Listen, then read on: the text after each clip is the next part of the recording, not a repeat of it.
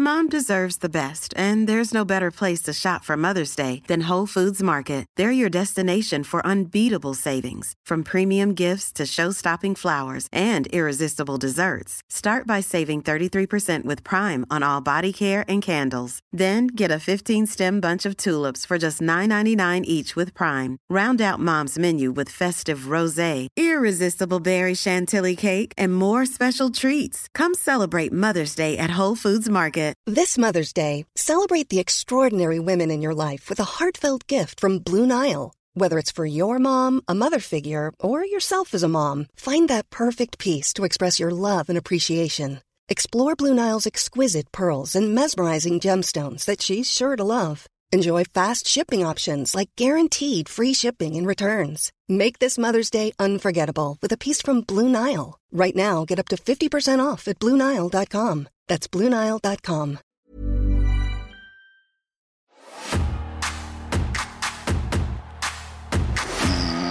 For better or for worse, they are. They are. the Justin Henry you've ordered has stopped working. Hey, I'm ready. Yeah, right foot back. Begins with a U,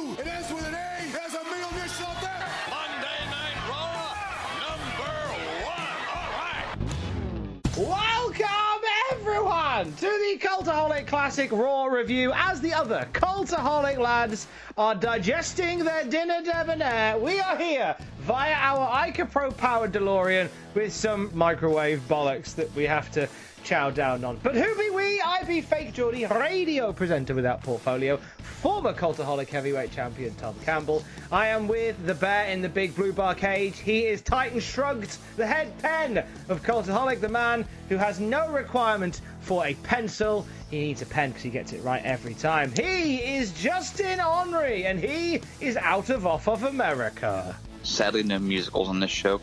I know. Well, normally we've, we've been musical in the past. We have Strumowitz every so often regaling us, but certainly no massive swing numbers, which is devastating. No, now, now the bar's been raised for him. I feel that we're in the good company today. I was nervous. If I was talking with anybody else, I'd be nervous about bringing up Dinner Debonair, the promo from the, the, the Oh. segment from MJF and uh, Chris Jericho. But we're of a hive mind that it was brilliant, aren't we? It- It's too. It was two over the top douchebags being two over the top douchebags.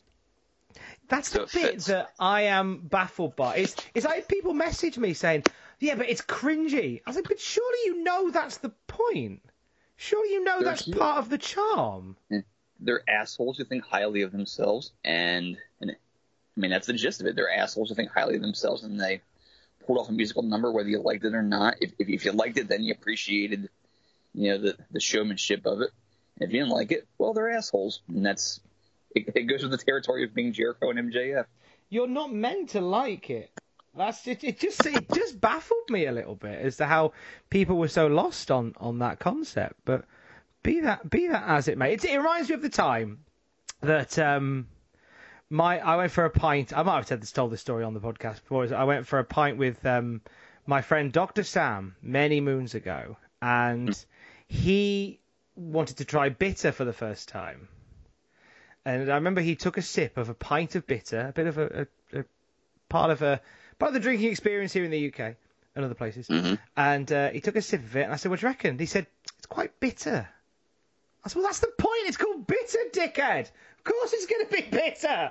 And it's that whole thing of like, well, you, it, it's exactly what it says it is, and exactly what it does, exactly what it does.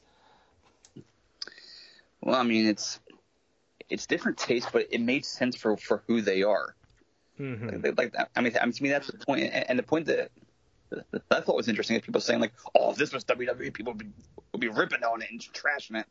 Well, yes, some people would, because the people who are tribalistically toward AEW would say that. But for the most part, people appreciate what they want to appreciate, no matter what company it is, and and and, and then there's the people who are saying like, "Oh, well, that's too sports entertainment." How long has AEW been this a la carte promotion move that has something for everybody? Like you said Just- before we went on air, like if you if you weren't a fan of that, surely you were a fan of the Lucha Brothers stuff. Yeah, that that great match that those two had, or the uh, or the David versus Goliath match that Wardlow and Jungle Boy had, or the fast paced four way tag with John Silver going nuts on everybody at one point, or Kenny Omega's great entrance. There was something for everybody on this show. We even had a horseman leg breaking angle for God's sakes. you had a Pillmanization. Literally, it was it was a smorgasbord. Was AEW, and I'm the NXT guy saying that. It was a smorgasbord.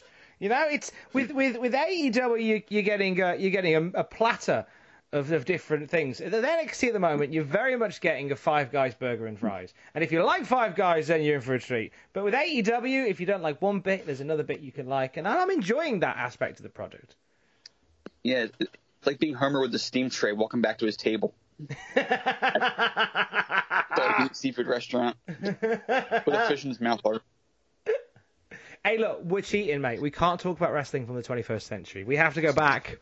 We have to go way back where we didn't have a dinner debonair. We didn't have a platter. We didn't have a Five Guys.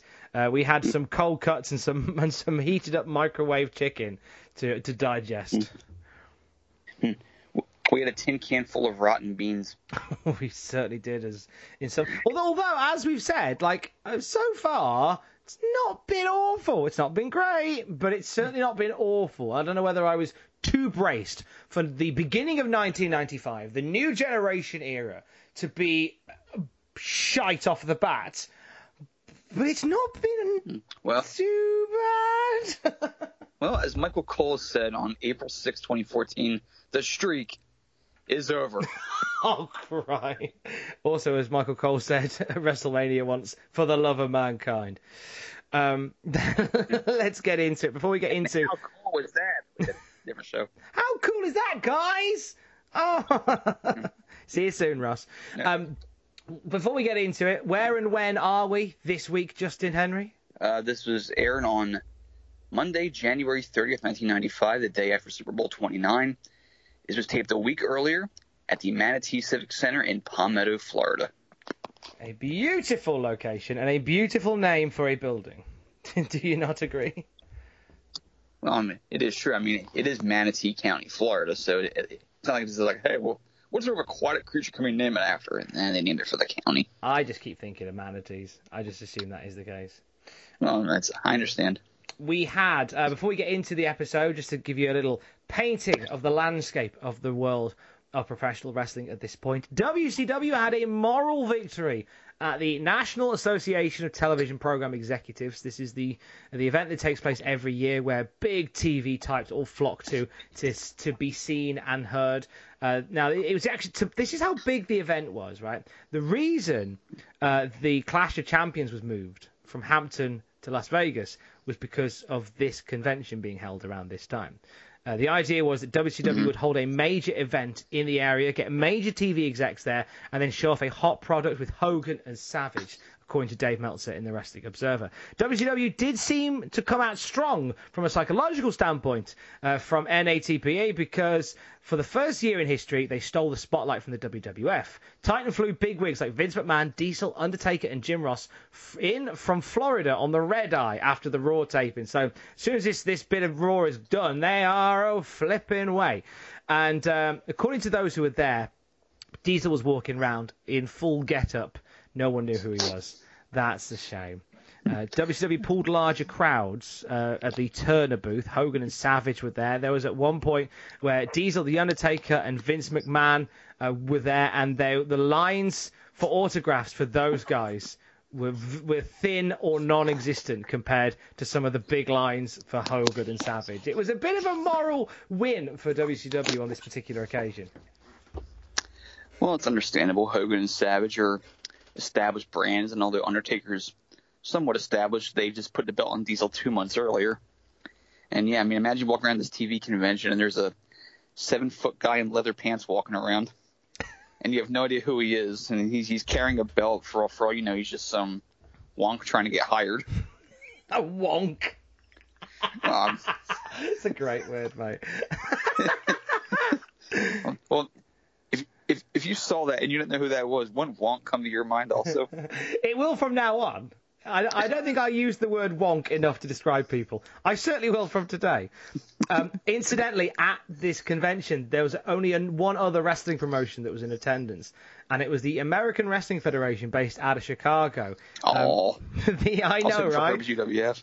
The they called themselves the Wrestling Company for the 21st Century, and were represented on the on the floor. It's even it's even funnier when you realise on the floor they were represented by Tito Santana, Sergeant Slaughter, Greg Valentine, and Bob Orton. I know- I know. I mean, that's. I know the roster. That's why I was laughing. It's amazing. I, I and with that, it's trace of irony. I think Brian Zane actually reviewed AWF before on his channel, and it has to it has to be seen to be believed. He did, didn't he? Yes, he did. This was this was just like whoever was knocking around with any kind of name value, get him on. If you think the Heat Machine and, and on these shows we're reviewing is bad, oh, you got to see AWF. Now, correct me if I am wrong, because I might be getting my uh, defunct wrestling promotions videos from Brian Zane mixed up because I flipping love a defunct wrestling promotion video by, by Brian Zane. Oh my god, the man's ace. Um, was the AWF the promotion that brought back the round system? You are correct. Yes, the revolutionary round system was. Hmm. It's back, hmm. baby. It was World of Dork. World of Wonk. hey, look, on the subject of, of, of older wrestlers making a big comeback, Tully Blanchard is the name on the lips in 1995. Um, he is headlining an ECW show with Shane Douglas. Oh God. Um, listen, we're recording this approximately 12 hours after Tully helped FTR break Matt Jackson's leg in a really good show-ending angle, and, and and proved that Tully in his mid 60s can still jump off the ropes ably. Tully's Tully's spry for his age, like he can move. But um, they brought Tully in to put Shane Douglas over. Well, first they had a draw, and then they had a second match where Shane won. Um, not so good. Not so good.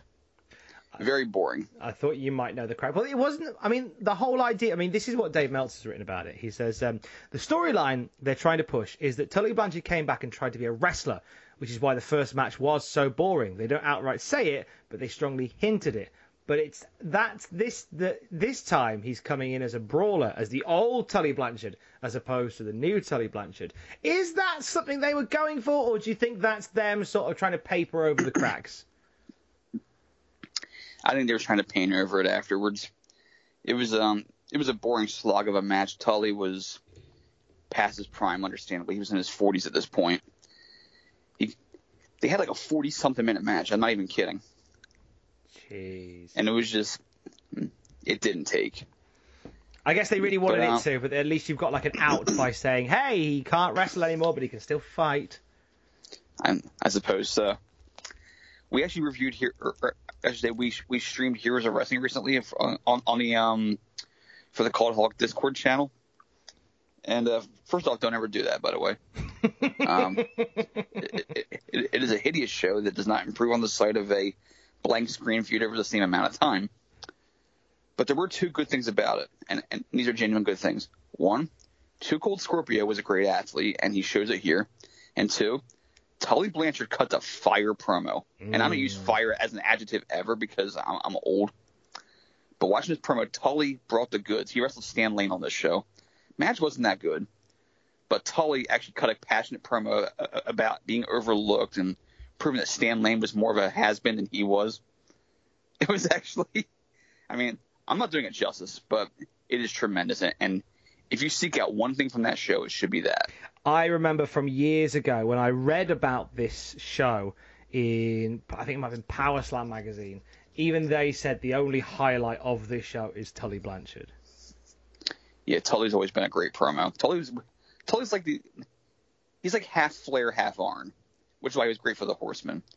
You know, Flair's arrogance and and over the top speaking, and Arn's down and dirty brawling.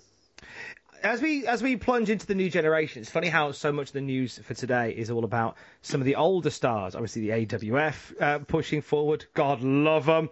Tully Blanchard, and Ric Flair due to make his comeback in WCW soon. The general belief, according to Meltzer, is that Ric Flair's first match back will be at Slamboree on the 21st of May at the Bayfront Center in St. Petersburg, probably in a tag with Vader against Hogan and Savage. Flair's coming it. back. And, and, and that's how we go, isn't it? Mm-hmm. That was the first WCW pay per view that I ever ordered, actually. Really? And you know who wrestled on that show? Well, uh, I'll do one better. One guy wrestled on that show that also wrestled at the 95 Rumble. Do you know who it is? One guy wrestled on that show. Oh, is, is it uh, Rodney Dangerfield? Ah, no respect. is it Dick Murdoch? It is Dick Murdoch. Yay! Ah, no respect, eh? Not putting me in the main event. Everyone talks about Luger Championship at 95. How about Dick Murdoch? the Dick Express would have been something to behold. Well, let's um, let's not. I'm I'm not beholding anything. He'll be your hero. God. So when you Oh yes, Vince, Vince got me a bus. I thanked him, and then he threw me under it. no respect, no respect. oh, I love the contrast. if you right? have no idea, continue. I was going to say, I love the contrast. For people who listen to the SmackDown review and the Raw review, on the SmackDown review, it is jokes about the Nintendo 64 and gaming in the noughties. Here, it's Rodney Dangerfield, W.H. Fields, and uh, anything from Saturday Night Live in the in the in the early 90s. Well, it's we try to run the gamut with these shows. Oh hell yeah! And I I flipping love every second of it. this is how we roll, baby. This is just stream of consciousness BS, and, and it's all wonderful. Exactly, as it flipping well should be. So those are my notes uh, for this week in wrestling. There's not a lot happening as we're starting the year, but I'm sure I'm sure there'll be some some major developments from WCW before too long. But before we get to that, let's uh, let's ha- throw it over to Justin Henry to talk us through this week's episode of Monday Night Raw. Well, speaking of BS, we come to a show that is clearly mm, not the live portion of a TV taping. We're getting to the warmed over leftover section. We, st- we start out with still photos of Bigelow over the whole LT thing from the Rumble. Vince narrating in his very Vincian fashion. We reiterate suspension. We reiterate he's supposed to apologize, but last week there, was te- there were technical issues. This week, apology part two. This time it's personal. Bam, Bam Bigelow's apology is now Emelina. I also like how Vince called him Scott because it's real, damn it. Mm-hmm. Or as Paul Heyman would say year later, Scott Charles Bam Bam Bigelow. It's better when he gravels he would it. say it. Well, Paul gravels everything. I like chocolate milk. Continuing. so we so we hit the intro. We, we go to Vince and Shawn, and oh my God, look at this green screen. I will never not be boggled by the green screen. It's it's this is I think I think you you pointed out on Twitter and uh, and I saw that as well. I was like that's that is that is the level of green screen. That is somebody who has just figured out Twitch streaming and they use OBS and they are now showing off with it. that is that's how that works. That's two overlays and a webcam behind it. That's someone showing off with OBS. That is. Well, the screen grab I put up, I can't remember what part of the show it was, so I might as well discuss it now. It's one thing to do the intro where you show Vince and Shawn and you have the crowd superimposed behind them. I mean, that's bad enough because it, it, it's patently obvious what's going on there. But then they show Vince and Shawn like later on the show at the commentary desk, and the and the crowd superimposed behind them. Now that'd be great if you could seamlessly pull this off. But not only is the crowd slightly blurry in contrast to Vince and Shawn, I mean, not like, like I mean, not like blurry, blurry, but just like noticeably a different um, tint, so to speak. Not only, not only is that an issue, there appears to be a six foot gap between Vincent and Shawn and the crowd, where, where you could store like old crates. Social distancing, isn't it? I suppose so. I mean, usually, like, the, you know, they're right up against the guardrail. A fan of he could, can hear Vince and Shawn make jokes to each other when they're in commercial, theoretically. Nope, not this time. The question is, It was just so awkward. the question is though, Mm. would you rather? Okay, if because if you're not going to do all these bits live, fine. We're not chastising the company for not doing live commentary, not being live all the time. That's fine. Do Sure. you? Yeah. Do you do them as green screen, or do you just have like a wall, like a raw logo, or you're in like a an area where you've got a little table set up where you can cut back and forth? Do you do that instead? Yeah, just do what Joey Styles did back in the day, where you stand in front of the, you know, the big logo curtain or whatever, There you and go. a, and just imply that you're there. Yeah, that's. But but, but but but I mean, this dumb stuff continues to this day with NXT, where you had to have two stand-ins for Beth and Wade at ringside next to Vic Joseph. I One of them find play- that really jarring. Having mm. like some com- sometimes the commentators are there, sometimes it's a Zoom meeting because mm. the, the issues that you have with that is obviously the mm. aesthetic of well, I can hear Wade and I can hear Beth, but I can only see Vic and two stunt doubles either side for what uh, I guess to control the call. I don't know. But then the other one is is the delay, and this drove me wild when I watched um, the last takeover because the, because they're all they need to be all on the same page. They uh, Vic Joseph is watching the same feed as Beth and Wade Barrett, but of course they're at home and there's a delay. So slight delay. There's a slight Yes. delay. So therefore, you have Vic Joseph, who I'm enjoying on commentary, and the way that Vic Joseph talks, he'll, Ugh. he'll announce a move and then big move from up here. But the problem is, when you're doing that on a delay, the big move happens, there is a beat, and then you react to it in a big way. Well, then there's obvious hazards, and not the least of which is the fact that you're trying to pass off Casey Lennox, MLW interviewer, as Beth Phoenix at the table. Two very talented women, but you you hear Beth, you're like, is that Beth dyed her hair? you're just better off just not having anybody sat there and just had just had Vic mm-hmm. Joseph there and just gone with it. I just don't understand the vanity of it all, where you have to, you know, bend over backwards and jump through hoops in order to try to convince people that this is on the level. It's like no one really cares about that. That feels like a weird Vince aesthetic thing. Like even, and it even comes back to this in '95, where Vince is like, "We need to make sure it looks like we're there," but it's blatant that you're not, and that's okay. Like we get it, it's in the can. That's fine. Just you don't need to to try and appease us or trick us. It's cool. Yeah, they deserve. It's just overthinking stuff. Yeah, defo. We start out with um. So we got Vince and Shawn standing there in front of the green screen, and Mabel theme is playing, and Shawn's boogieing down to it while Vince is talking. That's pretty funny. Got got the tag title rematch tonight with Smoking Guns versus One Two Three Kid and Bob Holly, and we have the forthcoming two man Royal Rumble between Mabel and King Kong Bundy. while Shawn talks about Pam Anderson adoring him, and I realize there's now I have a question here. Was Oscar at ringside? 'Cause I didn't see him. Um, I don't think he was. I think Mabel came out on his own. Was Oscar rapping or was that Mabel rapping? I couldn't I couldn't tell because because there was cameras on Vincent and Shawn the whole time. I I think it. I have a feeling it was dubbed over. I have a feeling it was just like a track that was playing as he was walking to the ring. Was Wade Barrett rapping under the ring? Oh yeah, who's the From home? man? Whammer jammer. Who wants the bull hammer? I'll tell you what, I'll have him in a minute. Um, John, first one of the day, mate. Can we have Wade Barrett under the ring rapping? Good luck with that, John.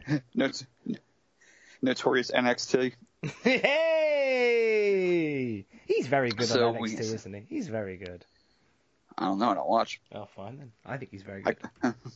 I'm sure he is. Wade very, is a very good talker. He was good on NWA. So Here's the thing. Here's another question, Mm-hmm. right? Why, why, oh, why, oh, spells yo-yo. No, why are we having a mini rumble now the rumble is done? Like, why are we doing this now? Could we not have done this in the build-up as opposed to the, the payoff? Tom, you're thinking too much. I think you're I turning into probably I am, aren't I? You gotta understand, Tom. These are two beefy boys here. they are beefy They're a boys. draw because they're beefy boys. I do love me some beefy boys. so Mabel and Bundy, this is a two man Royal Rumble because we love watching big guys bump into each other. This is like Big Daddy and uh, help me out here. Giant haystacks. Who's Big Daddy's rival? Giant Haystacks. Okay, my bad. Great giant. just- Hey, no, you're Big Daddy and Giant Haystacks. It's it's it's uh it's it's a piece of wrestling history. The great rivalry that those two had in British wrestling. Absolutely. So we have a seizure-inducing camera effect for Mabel, so you know Dunn's on the switch. Oh, this should have come with a flipping warning. Like this is the worst. Mm. Like if I if I had epilepsy, I'd be terrified to watch Raw again after mm. this because that came out of nowhere. Oh yeah. I, I was wondering what the hell that was. It was like the Pokemon episode in Japan years ago that caused all those kids to like have seizures and stuff. so DiBiase brings Bundy out, and then because apparently the crowd in Palmetto, Florida, is is full of brain dead yokels, DiBiase takes the microphone and chooses now to explain the rules to the crowd. It's like, what's the point of that? It's two big guys in the ring. It's a two man battle royal. You go over the top rope, you both hit the floor, you lose. It's like, why do you have, to have DiBiase have to hammer that point home? And it didn't matter anyway because Vince talked all over him on commentary. Yeah, I, I don't get it. I thought this company was organized. and it's like, and Vince didn't say anything of any major consequence either. So it wasn't like he had to get something in before a break. He said nothing. You could have chopped all this out if you wanted. Yeah, this is, is it is kind of parallel to today where we hear the stories of Vince showing up at, at Raw like like six o'clock and, and tearing the script up and rewriting everything himself. Like it's done, it's ready to go. Like like nah, my, my OCD is kicking in. I know I know this is garbage. I'm gonna I'm gonna write it. I know what people like. so Vin, so Mabel goes to dump Bundy at the bell and he fails.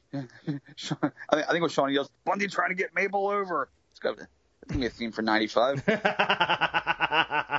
they will try their very best. And t- now this match is it's not so much a match as it is an extended laying on the ropes extravaganza here. Oh. You know all those favourite spots that you love about the Royal Rumble? You know those ones where they're killing time between entries and between moments? You know how much you love those and you're sad you won't get to see them again for another year? Good news, you suckers! Ah, you've got it for 10 minutes. You know how when they bring you a succulent meal at a restaurant, like this nice pasta dish with seafood in it, and and and and this and this succulent marinara sauce, and they put a little sprig of parsley on it. this match is just a plate with one sprig of parsley on it. nice. That's all it is. No meal. This is just the parsley. So basically, it's just guy lays on ropes, fights off. Guy lays on ropes, fights off. Guy lays on ropes, fights off. There's there's a excuse me. There's a very noticeable edit here, and I'm wondering what in the hell was so bad or boring or irrelevant that it had to be edited out of this match. I'm guessing this is like the sideshow Bob Rake routine, where they did the spot 45 times and they cut it down to like four. This thwack, uh, thwack, uh, and it just it just kept going, but no, except nobody was laughing. So then Bundy gets Mabel to the ropes. All of a sudden, IRS and Tatanka hit the ring because it's a rumble. Anything goes in the rumble unless you're Finley and use um, a shillelagh, in which case you get disqualified for some reason. They hit the ring, and then after about what appears, what felt like seven minutes, Mo and Luger hit the ring, but it's too late because the three corporation members dump Mabel out, and Bundy wins. What we described ran for about three minutes. It felt longer. Oh, this felt like a third of the show. Like this was you you. Oh, if you're gonna do this, three minutes is too long. three minutes is too long. You want this 90 seconds. You want it. You want it to be. They get in the ring. We have we have Mabel belly push Bundy, and then Million Dollar Corporation all jump in and all hoy him out. And then here comes Luger, ridiculously late. Jesus Christ. If he was the belle of the ball, he'd barely have his shoes on. he bombs in. Obviously, he was backstage contemplating re-signing, then lost track of time. Bombs back in. Here comes Mo. Too late. You could have got that done in two minutes, max. Luger is the worst friend ever. he is, isn't he? so He's an ass. Now think of it. Why don't Luger fill in for Oscar tonight and rap Mabel to the ring? Because men on a mission doesn't really sound right. Mal or Mulum. Mold, which is People- the noise you make when you're being when you when you're having your contract shoved into your mouth to stop you talking. That's Luger selling with a ball gag. John, actually no, don't. You'll get you'll get you'll get taken off Twitter. Don't do that. Don't do hmm. that. Don't do that. Don't do that. Just do the scene from Pulp Fiction where Bruce Willis' finger rings were, were, were tied to the chairs. We put Luger in there somehow. I mean, John, you can, but I can't promise you you won't get kicked off Twitter. Uh, or, or at least get a weird tweet from Lex Luger who goes, "What's going on here? I don't know." Wait, and you have DiBiase. He's Ted. He, he, he, he Zed. Ted's dead, baby. Ted's dead. John, I leave that with you, fella. Feel free to either do that or Photoshop a lovely dove flying out of a cathedral. Either or, it's good for you. And this ball gag's too tight too, Billy. Where's? Oh God. What's the word that you used? Oh yeah. Where's the wonk? The wonk is sleeping. Well, wake him up.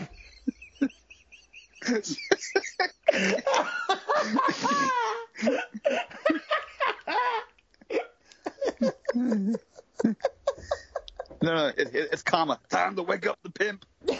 oh, oh, hang on. Save, save your karma points for later on tonight. Woohoo! Woohoo!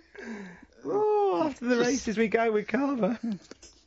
So, speaking of corporation move, we now go to Bigelow, who is still who's still dressed reasonably dapper. He's got a lovely a suit on as Bigelow, isn't he? He looks he looks very very early nineties. Went to the big and tall shop and got the gray tweed sports coat and the button-up shirt. He's looking dapper. He went to the big and low shop.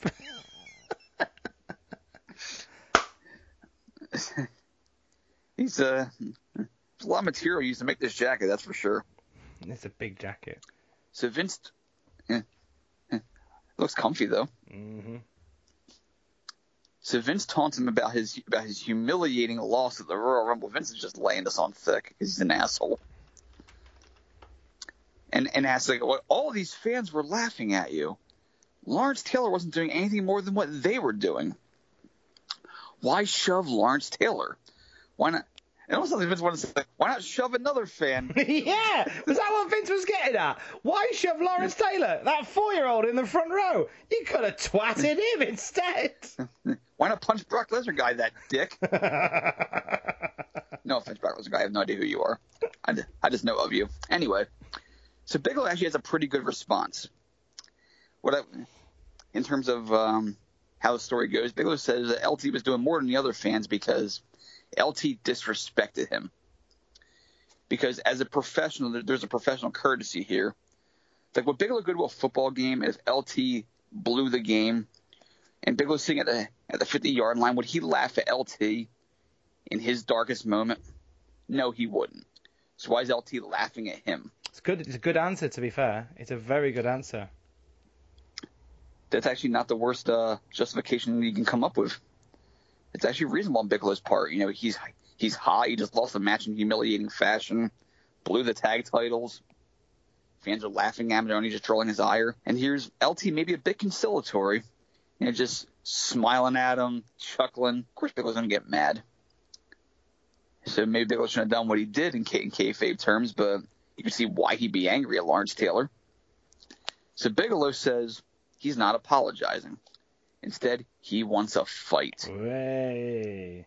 If no helmet, no pads, no teammates, he says. Will we get Bigelow versus LT, Tom? You think?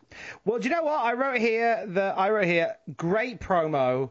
from Bigelow to set up what I'm sure will be an excellent match on the undercard for maybe WrestleMania. I think that would be nice. Pop that in sort of midway through the show just to liven the crowd up, bit of celebrity involvement on the mid card of WrestleMania. I think will will be great. Great outing for Lawrence, great outing for Bigelow on the mid card. It'll be great. You, you- are saying it shouldn't go on last? No! What a stupid idea to put Bam Bam Bigelow and Lawrence Taylor on last. Bigelow, who has never main evented outside of a Survivor Series match in the like the 80s, and Lawrence Taylor, who's never wrestled before. Why would why? Hey, why would you hey. why would you put that Whoa, on whoa, last? whoa. Hey, Bigelow main event the 93 King of the Ring. That doesn't count. Why would you put that on last? That just seems that just seems silly. When you've got obviously Diesel and Shawn Michaels, who is your new generation, head into it for a collision course, and of course you want to put the title on last, as Triple H always insisted. The title always goes on last at Mania, as Triple H always insists. So therefore, it's a stupid idea for Bigelow and Lawrence Taylor to go on last. They won't do it. It's a silly idea to think of in the first place. Let's not shoot our wad months in advance, Tom. I got plenty of wad, mate. Backed up with wad for this WrestleMania. Uh, that's what I was afraid of. So, Hakushi versus Ricky Santana. Yeah, I have a fun fact about Ricky Santana here, Tommy. oh, hit me, sir. Well, actually, two fun facts. One, he got a world title match on pay per view later that year. Ooh, was, would you it know that? would it be with WWC or AAA? Neither. Oh. Would you care to divulge who? He was he was in the World War III Battle Royal for the, oh. for the world title. Remember? So, God yeah, I mean, it's, it's, it's technically true. Knobbs and Sags got a title shot this year as well. And they deserved it. They deserved it. Also, So, this year, funny. I like how, how the, the streams cross and we, we talk more about how what these guys are doing in the modern era. This year, 2020, Ricky Santana inducted into the Cauliflower Alley Club. Oh, good for him. Him and him and the enhancement guy in the next match are actually are actually a long time tag team. I'm assuming that yeah, because looking at like the people who were on this show, um, David Sierra, by the way, just a spoiler, um, they they must have been like a car traveling together or something, because there seems to be a lot of people from the same sort of circuit. Well, they're Florida based, Hmm. so so it makes sense. It, it, it's a local guy, so it does make sense. That's fine. And the other fun fact, Ricky Santana here is such a veteran that on June 17th, 1985, at a WWF TV taping in Poughkeepsie, New York, he was the under the name Aldo Marino. Santana here was the first ever opponent in the WWF for Macho Man Randy Savage. Oh wow! I did not know that. That's pretty cool. Ten years earlier. I mean, he has had a storied have career, like a 10-time tag champ for WWC, five-time Puerto Rico Mm. champion, two-time Caribbean champion. Like he's a vet, and it's just funny Mm-hmm. to see the vets in these jobber-like positions. Oh sure, it's like George South. All the times I would see him as an enhancement guy. Mm. It's just kind of funny. And, and go figure, ten years later, Savage beats Santana to become world champion of WCW, Oh, and 58 other guys. But that's not the point.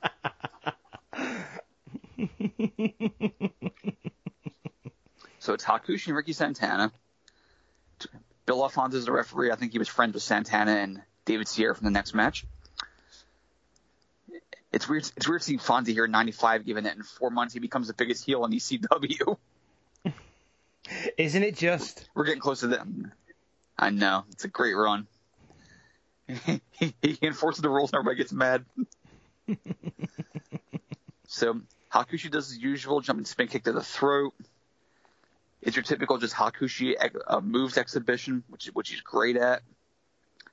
Vince botches Shinja's name, calls him Sinja, and which Shawn's happy to correct him over.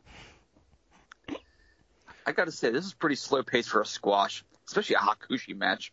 It's like they gave him four minutes. He had no idea what to really do out there, especially with a, a worker who may not have been so compatible with him. Yeah, weird combo. This weird old combo. I know we're, we're trying to get Hakushi over with enhancement matches, but I just maybe I just like again it comes back to the whole thing of using veterans as enhancement guys. It just seems very strange to me. He's got like an undersized crash dummy to take all Hakushi's uh just catch him on his dives and just bumping dribbling off his kicks and stuff. It's all you really need. Yeah. We need like a whole army of one, two, three kids just on the undercard that can just bounce for all yeah. the new generation stars. I'm picturing like 20 Sean Waltmans walking in like Slim Shadys. What would that look like? Sean. Hee hee! If only there was someone that could show us what that would look like. John. And, and the real Sean Waltman. Please stand up. Please stand up. Please stand up. Leave that with your imagination, sir. I mean, in this match, there was a there was like a 20 second spot where Hakushi just chops Santana in his face, and then chops him in his face, and then chops him in his face. It was like they were trying to communicate like what what, what the ending sequence was going to be, and Hakushi was just was just stalling for time by doing that spot. It was it was just really weird. Something felt very off, didn't it? Yeah, I think they might have been on different different pages and different books here. But then it picked up at the end because a chop fest developed. Hakushi got this nice backdrop suplex, a diving shoulder block, and finished with this nice looking handspring splash. I'm liking Hakushi. So Hakushi. Well, how can you not? Mm. He's such a breath of fresh air, especially in this era. Especially after watching Mabel and Bundy oh. collide into each other. This was yeah. This felt like this felt like a palate cleanser if we ever needed one. And I just there's again one of those guys who uh, at this point in time, and and I've said many times, like the reason I love doing this podcast with my friend Justin Henry is that it's a whole era of wrestling that passed me by. Like I fell out of love of wrestling around this time, as many wrestling fans did. So for me, a lot of this I'm discovering for the first time, and I'm seeing for the first time. And I was, whilst I've seen some of the the bigger matches of Hakushi uh, on WWF pay per view, seeing like these these prelim matches gives you a flavour of just how innovative somebody's handspring moonsault was. Like on NXT, you know, you see one of those just before an arm drag, but on on Raw in the mid '90s like that got the suitable whoa from the uh, from the Heat Machine and from Vince and Shawn. Mm-hmm. Hmm. If you ever want to see just how much the evolution of moves have, has, has developed over the years, watch the November 1992 Clash of the Champions. There's a handicap match with a young Too Cold Scorpio in it. He hits a 450 splash for the first time in a mainstream American promotion. Uh, just a 450 splash, something that we've seen many times since from various wrestlers watch the crowd lose their effing minds when they see it. It's in, and it's like a game-winning home run in front of the home crowd. It is that kind of response. They've never seen anything like it in their lives, and that was 28 years ago. God, it feels like yesterday because I'm I'm old. it, it, it, was so new for the time. Nowadays, it's like someone's at 450 on 205 live. Okay, I've seen the 450 splash, and now it's like a chin lock.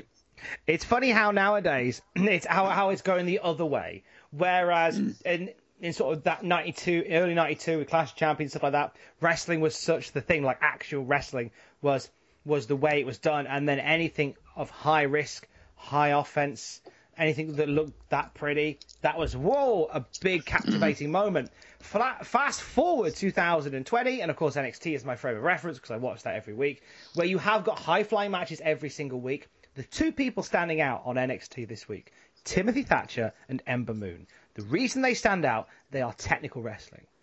They are slowed down, mm-hmm. and and that immediately mm-hmm. makes they're they're doing the moonsaults of 2020 from '92 because mm. instead of flipping everywhere, in case, instead of running a million miles an hour, they're grappling, and that in itself is a bit of a spectacle.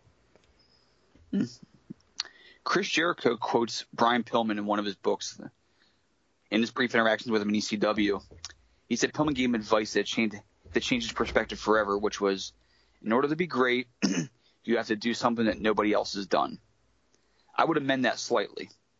in order in, in order to stand out, you have to do something that nobody else is doing. Mm-hmm. And it's true. Yeah. If everyone's doing moonsaults and and you're F, and you're FTR, guess what? All of a sudden, tag team wrestling from the '80s is cool again, and for a good reason. Yeah, and I love it, and and it's I I'm it's a re, it's still, and I know people. We live in this world where like where it's it's tribalistic and people get hot about everything, and sometimes the idea of enjoying something is is so foreign to some. But bugger it, this is a really cool time to be a wrestling fan a really cool time because there is something for you everywhere. Like I've been delving into FITE TV a lot more than I used to. I've been on the FITE app and I've been watching a lot of GCW and a lot of AAW and I've watched the United Wrestling Network. And I've been consuming so many different brands and styles of wrestling. God, this is an exciting time to be a fan because there is something for you all the time on, on so many different platforms. If you don't like what AEW is doing, you bitch and moan about it, or you can watch NXT. If you don't like what NXT is doing, you can watch Raw and SmackDown. You probably don't like what Raw and SmackDown are doing, so you can watch Impact. Mm. Impact are doing some brilliant stuff at the moment. And Impact might not be a cup of tea. MLW, their YouTube show was mwah, chef's kiss. It's coming back soon. It's exciting. You've got them. You've got Game Changer Wrestling who are bringing the indies together in wonderful ways. And they're beautiful as well in, in their variety. And there's just so much out there. It's so exciting. It's such an exciting time. When you remove yourself from the noise, when you step back from the shouting, it is such an exciting time to be a wrestling fan. You're absolutely right. And as far as stepping away from the noise goes, think of everything that you've loved as a kid before you had the internet. Now do an internet search for all those things, and and you'll find a lot of people saying how much those things sucked. Yeah. That didn't enjoy them the same way you did. It would totally ruin all of them for you if you really immerse yourself into that, or just make you angry. If I was, do you know what? I wonder how I would have coped as as a younger kid if I was like when I was 10 or 11 years old and I was deeply obsessed with like Sonic the Hedgehog, the games and the comics and stuff like that. I was very much a, a socially acceptable. Christian Weston Chandler. And um, I I wonder how I would have coped if I had that going on plus the constant noise of Twitter of people telling me my things I like are shite. I don't know how I would have coped because at 36 I don't always cope. I don't know how I would have coped at 11. Mm. Well, probably gotten angry a lot more. Yeah, I think it would have made me more defend the things you like. Yeah, it would have made me a lot more um, not tribal. Would have would have, would have just maybe a bit more removed, a bit more yeah aggressive, mm. probably, a bit more defensive. Would you turn the mm. Would you turn the radio on if you had no say in what music came out of it? Um, well, I do, to be fair. Just about. But can you change the station or put in your own music? Yeah, I certainly can. There you go. So that's it. That's what it's all about. That's what it's about. Mm. Some deep thought on this week's show. Mm. It's this chat with Jimmy Jacobs. It's changed yeah. me. Is he your guru now? I think he might be. I don't think he knows it, but I think he might be. we did a desert island graps. It's, it's, it's, about... it's, on the podcast feed now, and we just a lot of it is talking mm-hmm. about philosophy, and it's brilliant. And it was just a wonderful chat. It was quite a deep chat, and it was very off the beaten track of what a normal episode of Desert Island Graps is. But I really enjoyed it. I fear this is going to turn into What About Bob before long. It might do.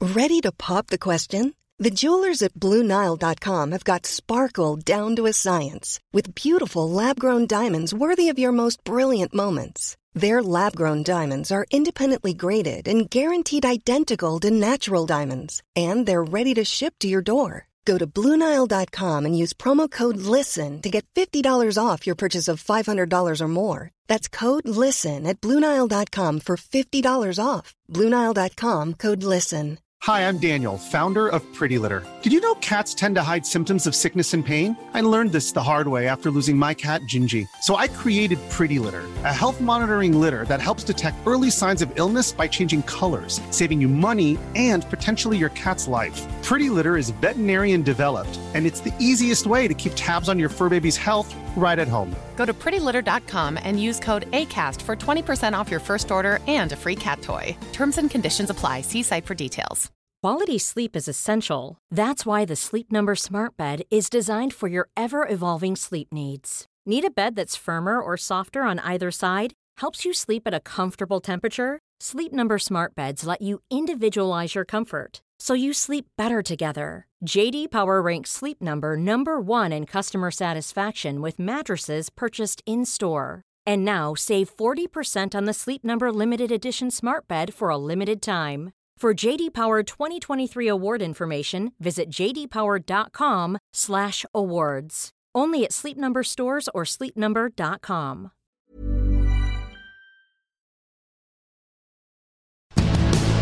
Bring me back to 1995, where everything's a bit shit and everyone's eating Slim Jim. Oh, shit, Slim Jims. Shit, Jims.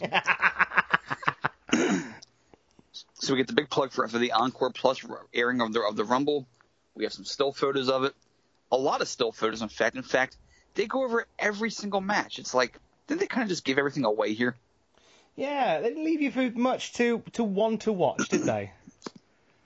No, it's a pretty thorough, like two minute video package of just photos from the Rumble, and it's, it's like a whole photo album, or like a slideshow almost. And it's just like, okay, well, it's not really fresh now, and then we got some bumper segments that had to have Roddy Piper in them, but that's that's it to go along with the, with the matches. So it, that is what it is. Mm-hmm. Aldo Montoya versus David Sierra, who would later become Fidel Sierra in the Barrio Brothers with Ricky Santana and WCW later that year. They're they're on the same show. It's lovely. I, I do love Aldo Montoya's sh- Shuriken Pyro that he has going around the ring. Whatever those ninja stars are called. I probably said it wrong. They are called I don't shurikens. care. They're called shurikens. You, you're good. Shurikens. Mm. I thought I said shurikens. Like like they're, like, like they're shrieking. Shuriken. Okay. A shrieking shuriken. As you throw it, it just goes ah. Ah! That'd be terrifying. Alliteration. I love it, pal. So, so Shawn keeps mocking the jock strap of Montoya, and, and and Vince, in an attempt to justify this awful mask that Justin Credible is wearing, says, and this is an exact quote: "That's the new look." It's it's all the rage. Wearing, wearing crotches on your head. It's all the rage. So, now with Vince here, this could run the gamut. This could either be him cheekily playing along with Shawn and making fun of the mask with him, but in sort of like a good cop way, or he may have thought this was a good look and thought they could sell these masks to children. I have a feeling that Vince would have wanted to spin these as a merchandising thing, hoping that Aldo Montoya would catch on and all the kids would be wearing jock straps on their head this Christmas. This is like something that one of you guys would wear if, you lost the pay-per-view punishment contest for 24 hours. oh, don't put that out into the stratosphere, Jeebus! Don't give anyone any ideas. Adam, Adam, no, John, don't shout Adam. We shout John on this podcast. We don't shout Adam. I just see Jack going in the what is it? What is it? Greggs. It Whatever you have Greggs. over there. yes, indeed. him just buying, buying like a breakfast sandwich while wearing that over his face and the hat on top of it. So basically, you'd like to see Jack on a Wednesday. oh, I don't need your charity, thanks. Um, no, no, no, no, that's not necessary. You don't have to. Oh, well, well, well thank. Why does your accent always come out German? Because because I'm naturally German, so it, it shifts that way. Are you?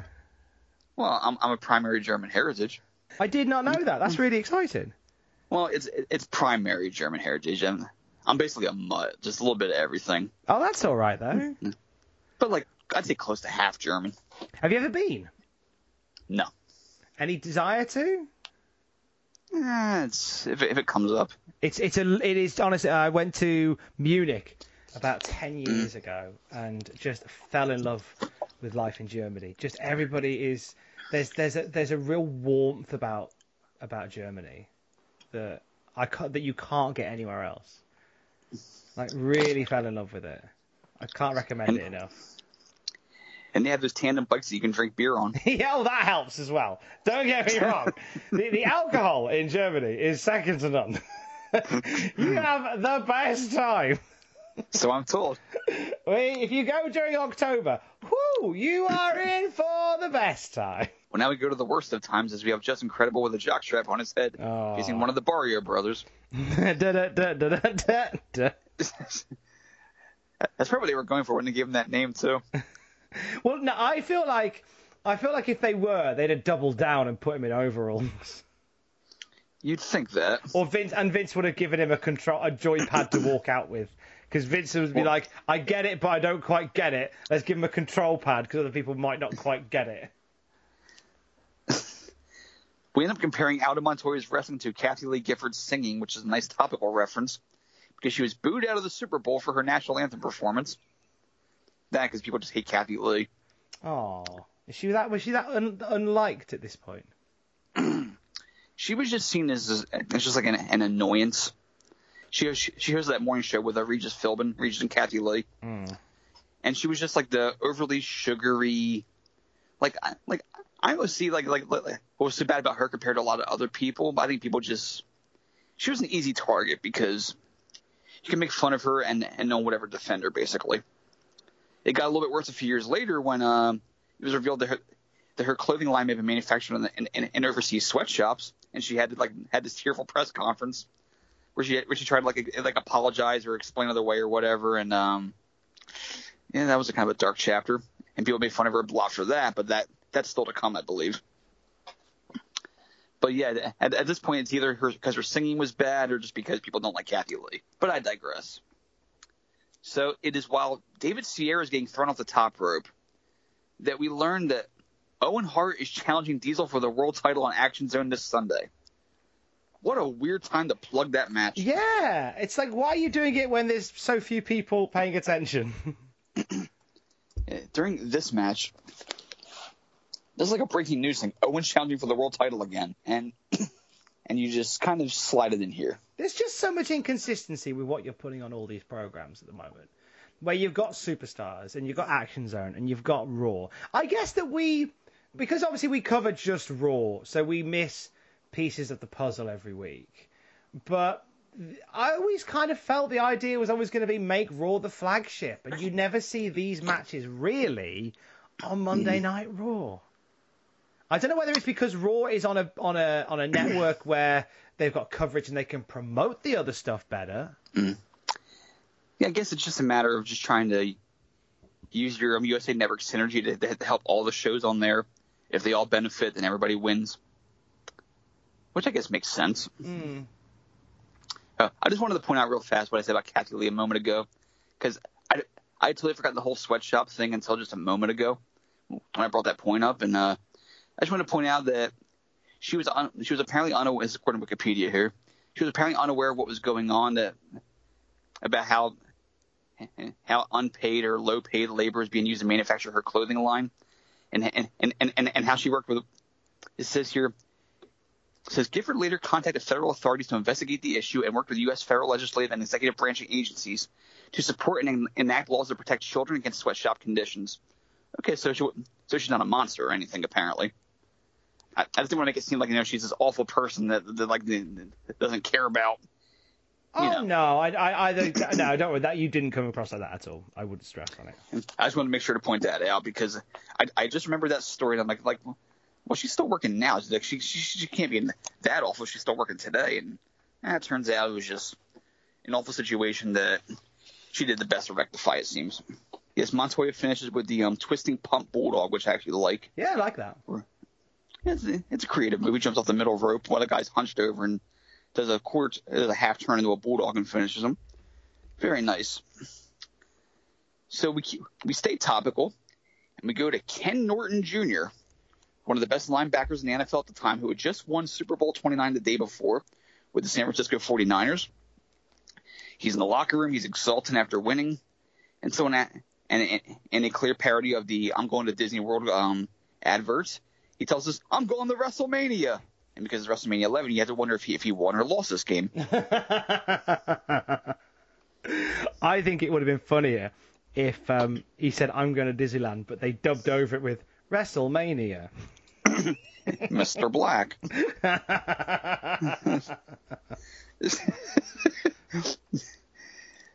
so yes, uh, Ken Norton Jr. He will he, he will appear at WrestleMania. In fact, hmm Hmm.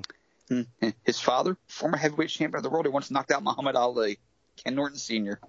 And, and it's, um, see, you've seen a few more celebrities getting involved in WrestleMania 11. I'm, I'm sure they'll play a small role in a big night of wrestling, and they won't dominate the landscape. Well, I mean, it, it depends on how they're used. Mm, really well. and it's the night of semi stars. so we come to a very jarring segment, and and this requires further examination. Bob Backlund, Mr. Bob Backlund, is on the King's Court. This thing is still going. Not King's Court, Mr. Bob Backlund. Like he's uh he will entertain us at points in 95, but this is this this is filler. This is pure filler. So Shawn tries to say that the kids are calling him Bob Prozacklund. What kids? what kids where? That's apparently all the kids are doing it. Vince handed him a post-it note, and Sean had to go with it. Like, I got so Backlund in a very, very creepy low voice, while staring off into the yonder, says that he will not release the chicken wing until he hears the person say, I quit, Mr. Bob Backlund. This man has been Xanaxed. I don't, uh, yeah, I don't mind the whole emphasis back on the chicken wing. But he seems very chill here, like too chill. No, I mean like not just like Xanax, but but just like for his own good Xanaxed. Like he's been he he, he comes off like he's been like he wants to be manic and crazy, but they had to calm him down, so he's in like in this sort of creepy lull. So Backlund's talking about how nobody can escape from the hold. Nobody. Once it's in, it's in. The hooks are in. You're not getting out of it unless, unless he shows you mercy. So Lawler's interviewing him. Keep in mind, you know, they're both nominally heels here. Lawler keeps saying like, so nobody can get out of this hole. Well, I mean, I could, but in he, he does this he does that several times, and Backlund snaps and keeps looking at him every time he says that because mm. he keeps implying that, that you know I can get out because I'm the king. so this goes on for a bit. And, and, and Vince asks theoretically how somebody could put a hold on themselves. And Shawn says, "Well, if anyone could do it, it's Bob." And and and, and exactly that tone of voice, which was like the one saving grace of this segment. So Lawler keeps reiterating, "Well, I mean, I can get out of it." And he turns his back for a second, and Bob seizes him and puts him in the chicken wing. And Lawler very quickly gives up, and and says the phrase that Backlund wants him to say. So, then Backlund leaves. And then Lawler tries to save face by saying, like, well, I only did that because, um, you know, I'm doing a segment here and I just want to get it over with quickly. And so Bob runs back to the ring and runs after him. And Lawler and Lawler tries to avoid him. Says, oh, "Look, Bret Hart's coming!" Backlund turns and Lawler Lawler runs for his life. So now you would think that Backlund just turned face here. You think so, and you and, and you would be you would be forgiven for thinking that is what happened here. But what actually happened here is Bob Backlund trying to get over something, but for some reason, and let's think on this, right? Mm-hmm. They don't like Jerry Lawler looking weak. Okay. I mean, uh, uh, is it looking weak? I, well, I'm more the fact that, like, for example, he won the Clowns R Us royal family match. Like he had to win. He won that. Could have lost that. He won that. I feel like every time there's interactions, Jerry Lawler just sort of gets away. I never feel like the whole thing with Duke Droese went nowhere. I feel like he got away with it. And I feel like here, like up against Bob Backlund, like you're gonna like Backlund has tapped out several people with this move, but Lawler gets a pass on getting choked out by it. It would have been a cool spot if Backlund had choked out Lawler. But that whatever reason, didn't happen. Yeah, it's uh, it's really weird that, that it's Bob who's trying to bring him to his mercy, because we're supposed to hate Backlund and not want him to put the chicken wing on, on on people, but now you have him beat up Lawler, who's irredeemable, and they have Lawler trying to escape from him. So, who are you cheering for in this scenario? I don't know if I'm cheering for anybody. I am I'm, I'm, I'm cheering for it to end, which is a shame. I like the concept of it. I like the I, I like the seeds that are planted. I just don't like the turf it's planted in. I like the seeds that are planted in the sense that Bob Backlund is is starting to build towards the I Quit match against against an opponent at WrestleMania. For better or for worse. For better or for worse. They are they are the Justin Henry you've ordered has stopped working. Um, for better or for worse, that is what they are building towards here. And, and, and lines like that, the whole, I won't release the chicken wing until you say, I quit, Mr. Backlund, that plants the seeds. So I'm fine with that. Pam Anderson plugs the new generation. Because we have to have every celebrity that we that we can possibly get our hands on do this. Celebs are important. Let's, let's go back in time and ask Aretha Franklin to what is dub over. oh, I'm happy. I'm happy to be here, part of the new generation. It's Bob Uecker. Oh, it's so great to be. Diesel is the champion. what?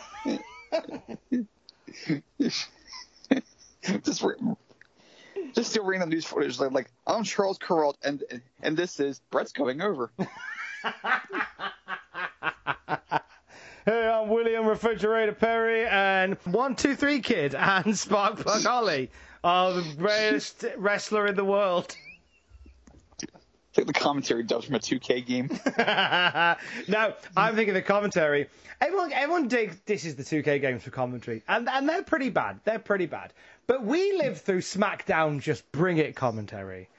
That was that was a whole special. That was the first time I think a wrestling game had really tried to go to town on commentary. And oh, oh, just strands of lines from Taz that just sound so awful. This single with a manager match is great.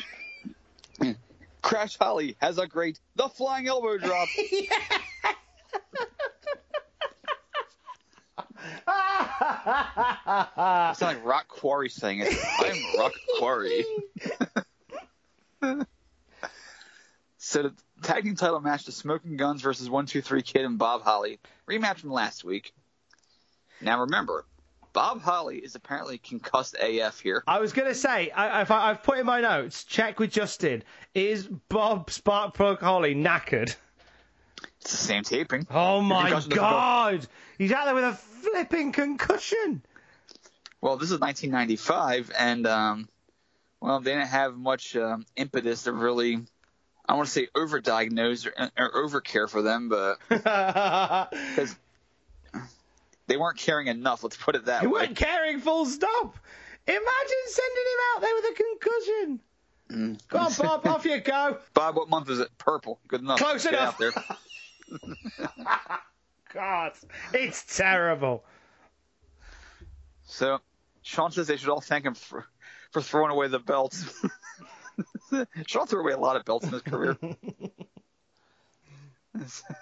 he lost his guile.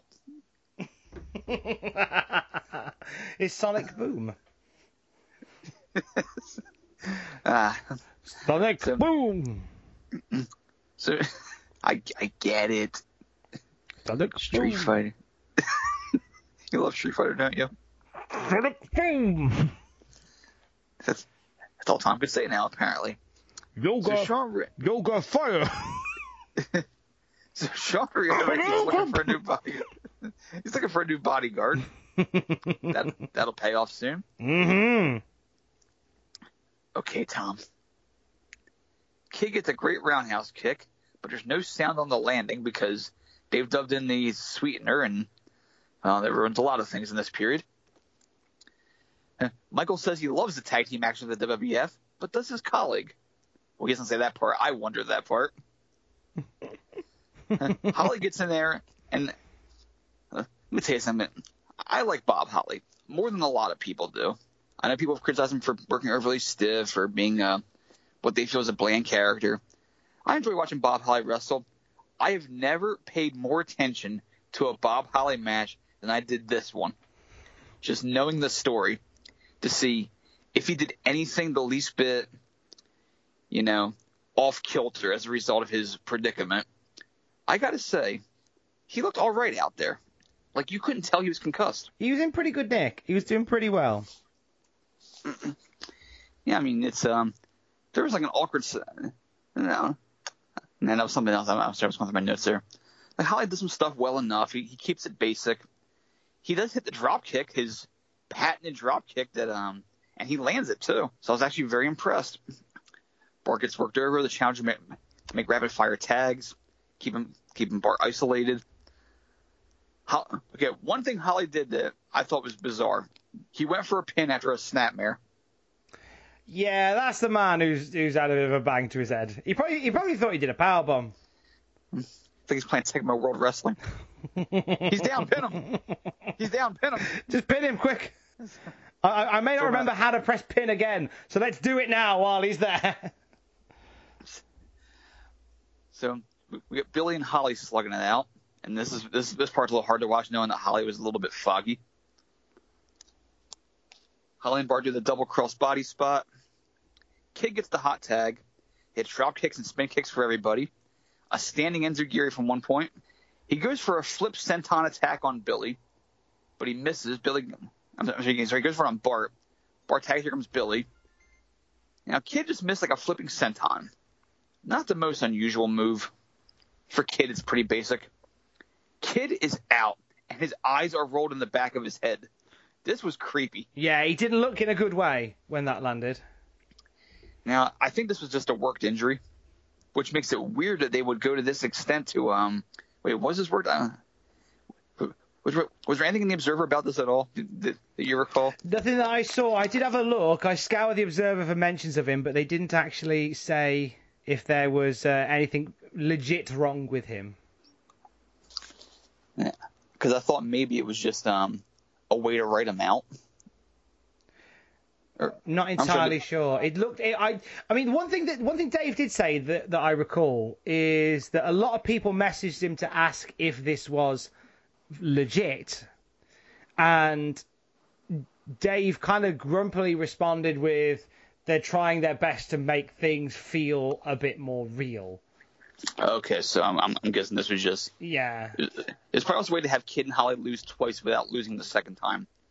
You don't take two pinfall losses. Well, there was, it reflects back to something they talked about a few weeks ago in the Observer, how they want to change up the sort of the win-loss system for WWF, make it feel a bit more All Japan esque in sort of when people win and lose. So I guess it kind of blends into that idea that again you don't want this this hot tag team to lose two matches on the bounce.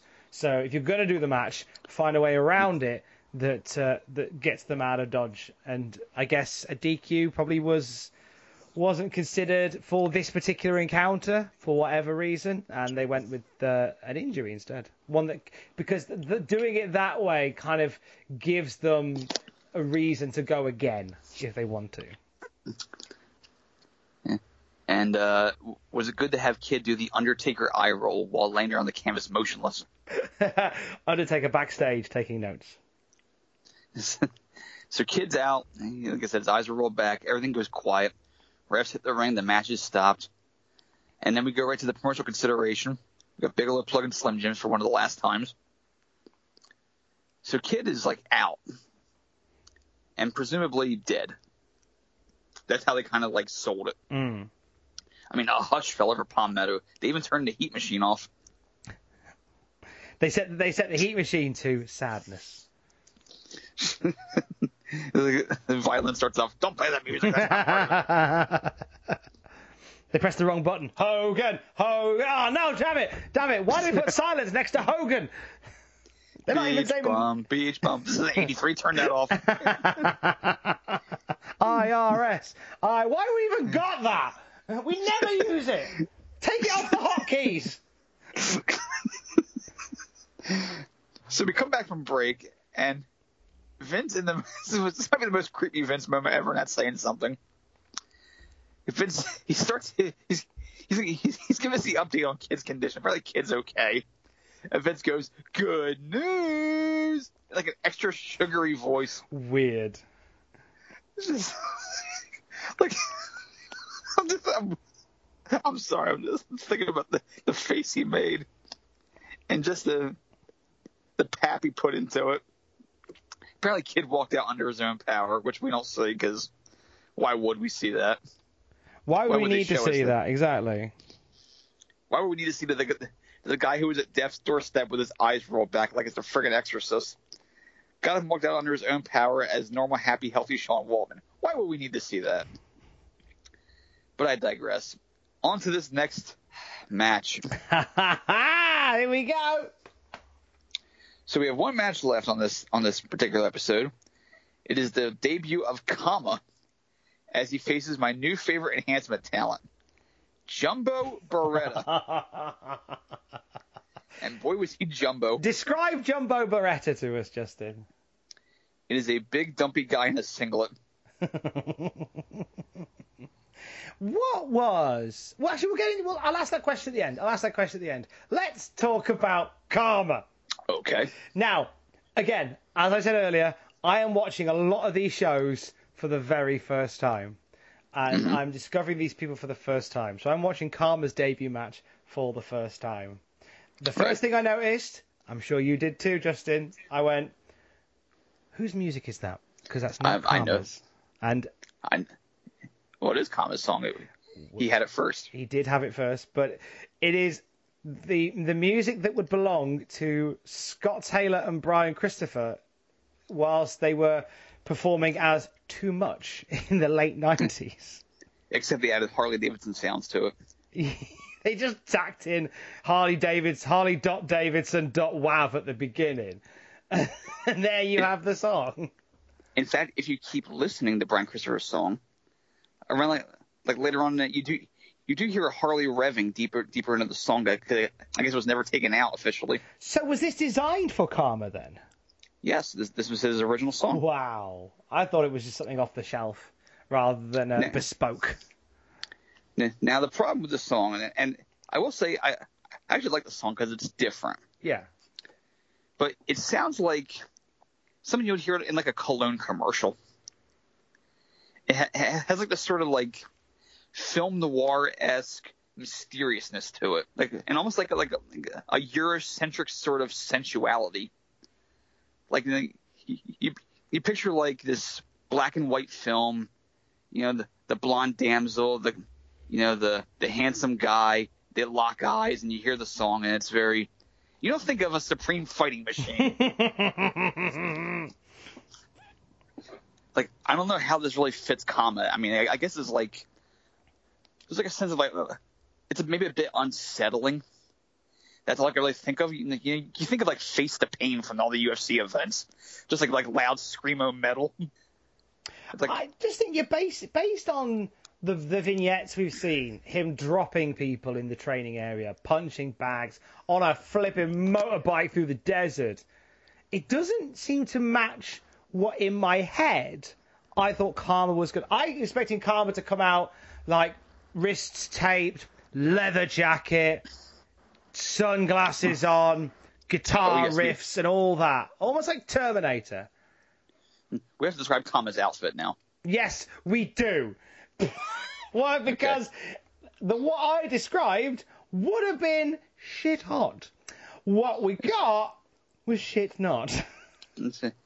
Now, Kama, for those of you who, who, who aren't quite aware, is the Godfather. Charles Wright is a very large man, about six feet six inches tall. He's usually built in the neighborhood of about 310 pounds, just a monster of a heavyweight. Nice guy. You wouldn't want to mess with him. He's a big dude. So, and, and he's quite muscular too. Not like to like, like, say, um, you know, like like a, a Brian Cage level, but a dude who's pretty jacked nonetheless. Big arms, maybe not like a. He doesn't have a washboard abs or anything, but he's a he's, he's still he's still just a big heavyweight wrestler. So what did he give him? Well, what could you have given him? You could have given him like say MMA style shorts and the gloves, and just set him out there like that. That'd have been fine. Mm-hmm. You could you could you, you can give him a regular singlet like like Brian Cage wears or Wardlow wears. That'd have been fine too. No, no, no. What do they give him? They give him a red singlet with a white tight shirt grafted to it. So he's wearing a, a t-shirt with a singlet over top of it. Who regular thought this boots. was a good idea? He looks like he's wearing a body cast. Such an odd look. Now, is he? Now, is the look based on? I I seem to think that the look is based on somebody. I Not think we- anybody cool. No, I think we talked about this.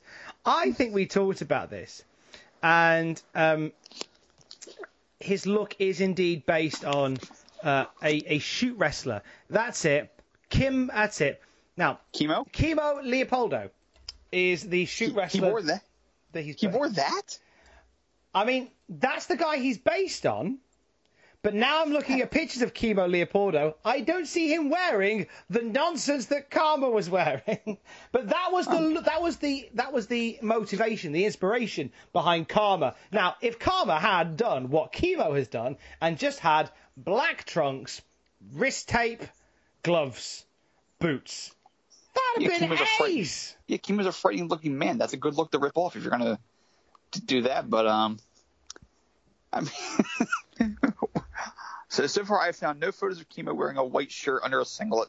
No. That's something that that's that's something obviously that they added. I think it's almost like they were they were creating a wrestler in 2K20 and they don't know how to delete a layer yet. So they just went sod it that'll do. Did they? Did they?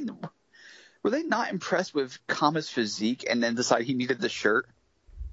That could be the only thing I think of because the shirt the, the shirt under the under the, the singlet seems very thrown like last minute. It almost feels like somebody went I don't like the way he looks. You know they're very in on very big on aesthetic, aren't they? I mean that's why Keith Lee is currently wearing a sleeveless pullover on Monday Night Raw because okay, of well, reasons. I, I mean, I I get that. Like, it, it's one thing if the guy's super skinny and you're trying to hide, hide like a scrawny torso. Kama doesn't. He looks fine. He looks thick. He looks like he'll kill you. I, I'm less intimidated by Kama when he's wearing a t-shirt. Yes, now he's just your dad. Yeah. Now he's just dad sparring in the garage. Yeah, I mean, this. I, I I don't get it, but even if dad didn't kill him dead, I think this match did. Oh, and we only talked about the match, yeah. Yeah, now I'm spoiled from years of watching MMA. I'm not the biggest fan, but I've seen enough of it over the years. Like, I have an expectation for what MMA is supposed to look like. Granted, it's different styles, but usually it- it's all like a melting pot of what it ends up being. You know, fast-paced takedowns, hard strikes, you know, complex submission attempts. What we have here, we have well, first Kama goes into a boxing stance. Beretta throws some strikes down. Kama gets a spin kick. Okay, so far so good. We get an arm twist into a leg sweep. Okay, so the problem with this so far is that everything is being done in slow motion. There's no fluidness to it at all. And Kama isn't fighting like a heavyweight. he should just be like, just punching this guy out leaving him for dead. That's all he needs to do, really, is just you know pull a Mark Hunt, punch a guy, and walk away. That should be the whole match. But no, this is um, well. First of all, we got a plug for Men on a Mission versus and Luger versus Bundy, IRS, and Tatanka next week. Fun. So, Kama starts throwing these starts throwing these wacky looking kicks at him. He scoop slams him, which is impressive because Jumbo is in fact Jumbo. Mm. Jumbo's single straps are now parting like the Red Sea, so a whole lot of torso is spilling out. We learned a kid is 100% okay according to Vince. How can they know that? It's been six minutes. 100% okay. Very confident. There's there's obviously good medical facility nearby, and they've been able to gauge via percentage how he's doing. He is hundred percent okay. He's 90% okay. We found the hangnail. so meanwhile, this match is still going as I ponder why. Kama hooks a front guillotine. Even the heat machine's dead at this point. We get a belly to belly. This is just like an exhibition of moves from a guy who's apparently never seen Ultimate Ultimate. He he he hooks his modified STF with a full chin lock, gets a submission, and within seconds of getting the tap out, that's it. The show's over. We fade to black. Christ. They uh they buggered this, didn't they? if only Bundy and, and Mabel had had charitably gone one minute, it would have been fine. Thing is, right again, like I maybe, maybe my my plan wouldn't work. Like I'd have had Bundy go 90 seconds. I'd have had this go 90 seconds. Most matches, I'd have had I'd have had the tag title match go half an hour, even with a knackered Holly, he'd be fine. I'd have had this go 90 seconds. I'd have had the opening match 90 seconds. Get it, get it done. this was this was way too long, way too long, and I have no interest in seeing Kama ever again. And, and I like the guy, but it's just the gimmick sucks. His moveset sucks for what he's supposed to be. The music doesn't fit him at all.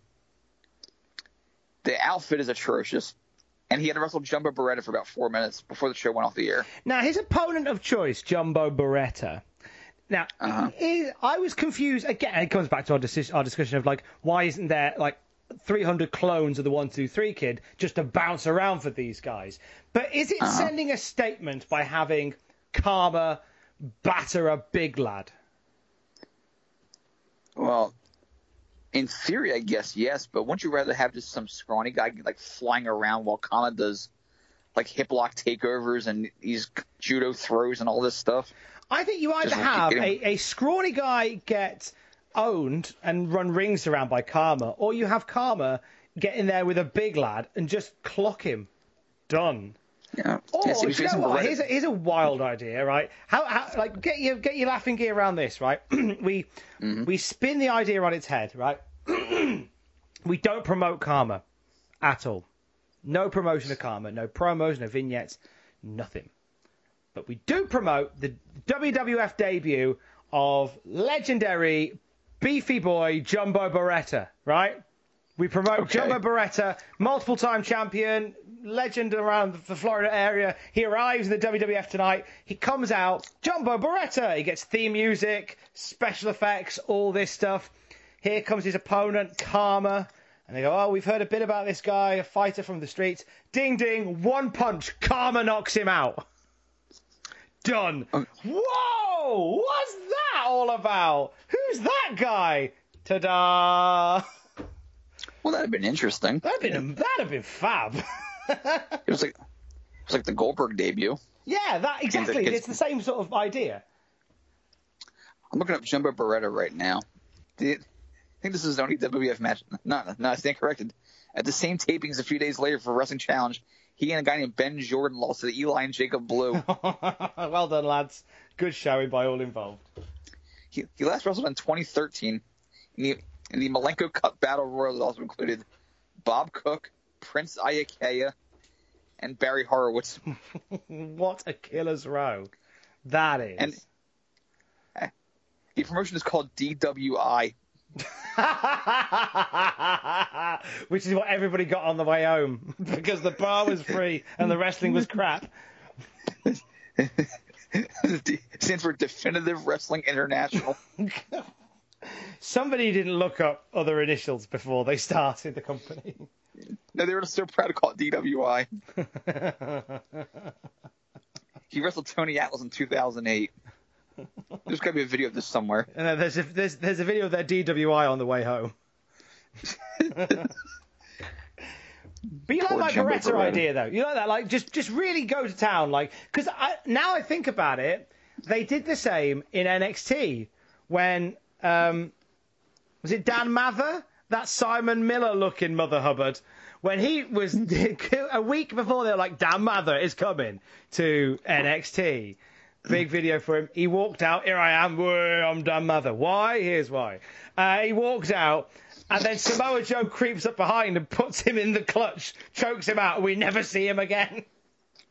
And we saw something similar in AEW this year with um, where they hyped up Anna Jay when she was still like a you know, a plucky up and comer, and her opponent was Abaddon.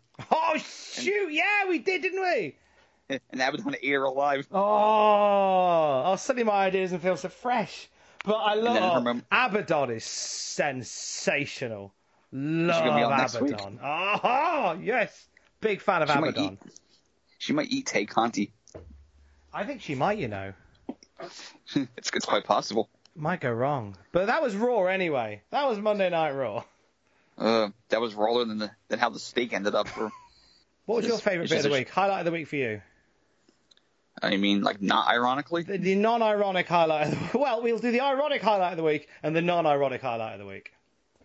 Either Bigelow's promo or some of those Hakushi spots. Oh, there you go. Is there And is there an ironic one? Green screen.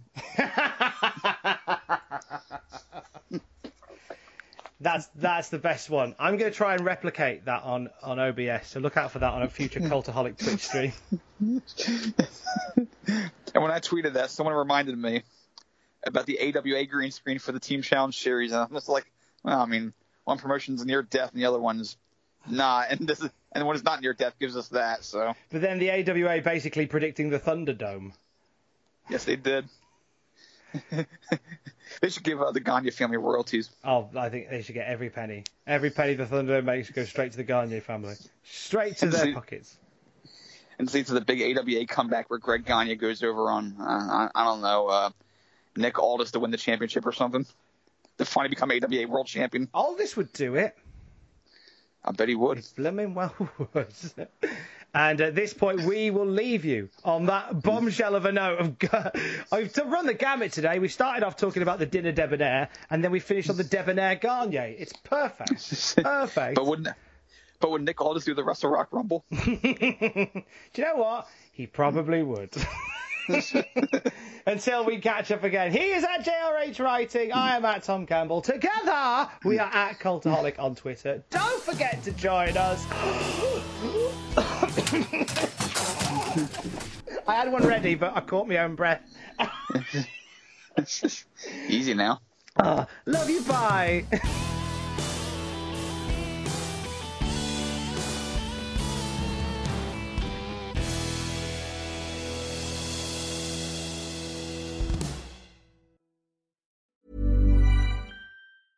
Hi, I'm Daniel, founder of Pretty Litter. Did you know cats tend to hide symptoms of sickness and pain? I learned this the hard way after losing my cat, Gingy. So I created Pretty Litter, a health monitoring litter that helps detect early signs of illness by changing colors, saving you money and potentially your cat's life. Pretty Litter is veterinarian developed, and it's the easiest way to keep tabs on your fur baby's health right at home. Go to prettylitter.com and use code ACAST for 20% off your first order and a free cat toy. Terms and conditions apply. See site for details. Mom deserves the best, and there's no better place to shop for Mother's Day than Whole Foods Market. They're your destination for unbeatable savings, from premium gifts to show-stopping flowers and irresistible desserts. Start by saving 33% with Prime on all body care and candles. Then get a 15-stem bunch of tulips for just $9.99 each with Prime. Round out Mom's menu with festive rosé, irresistible berry chantilly cake, and more special treats. Come celebrate Mother's Day at Whole Foods Market. For all the wrestling headlines in just 10 minutes, search Cultaholic Wrestling News on Apple, Spotify, or wherever you get your podcasts from.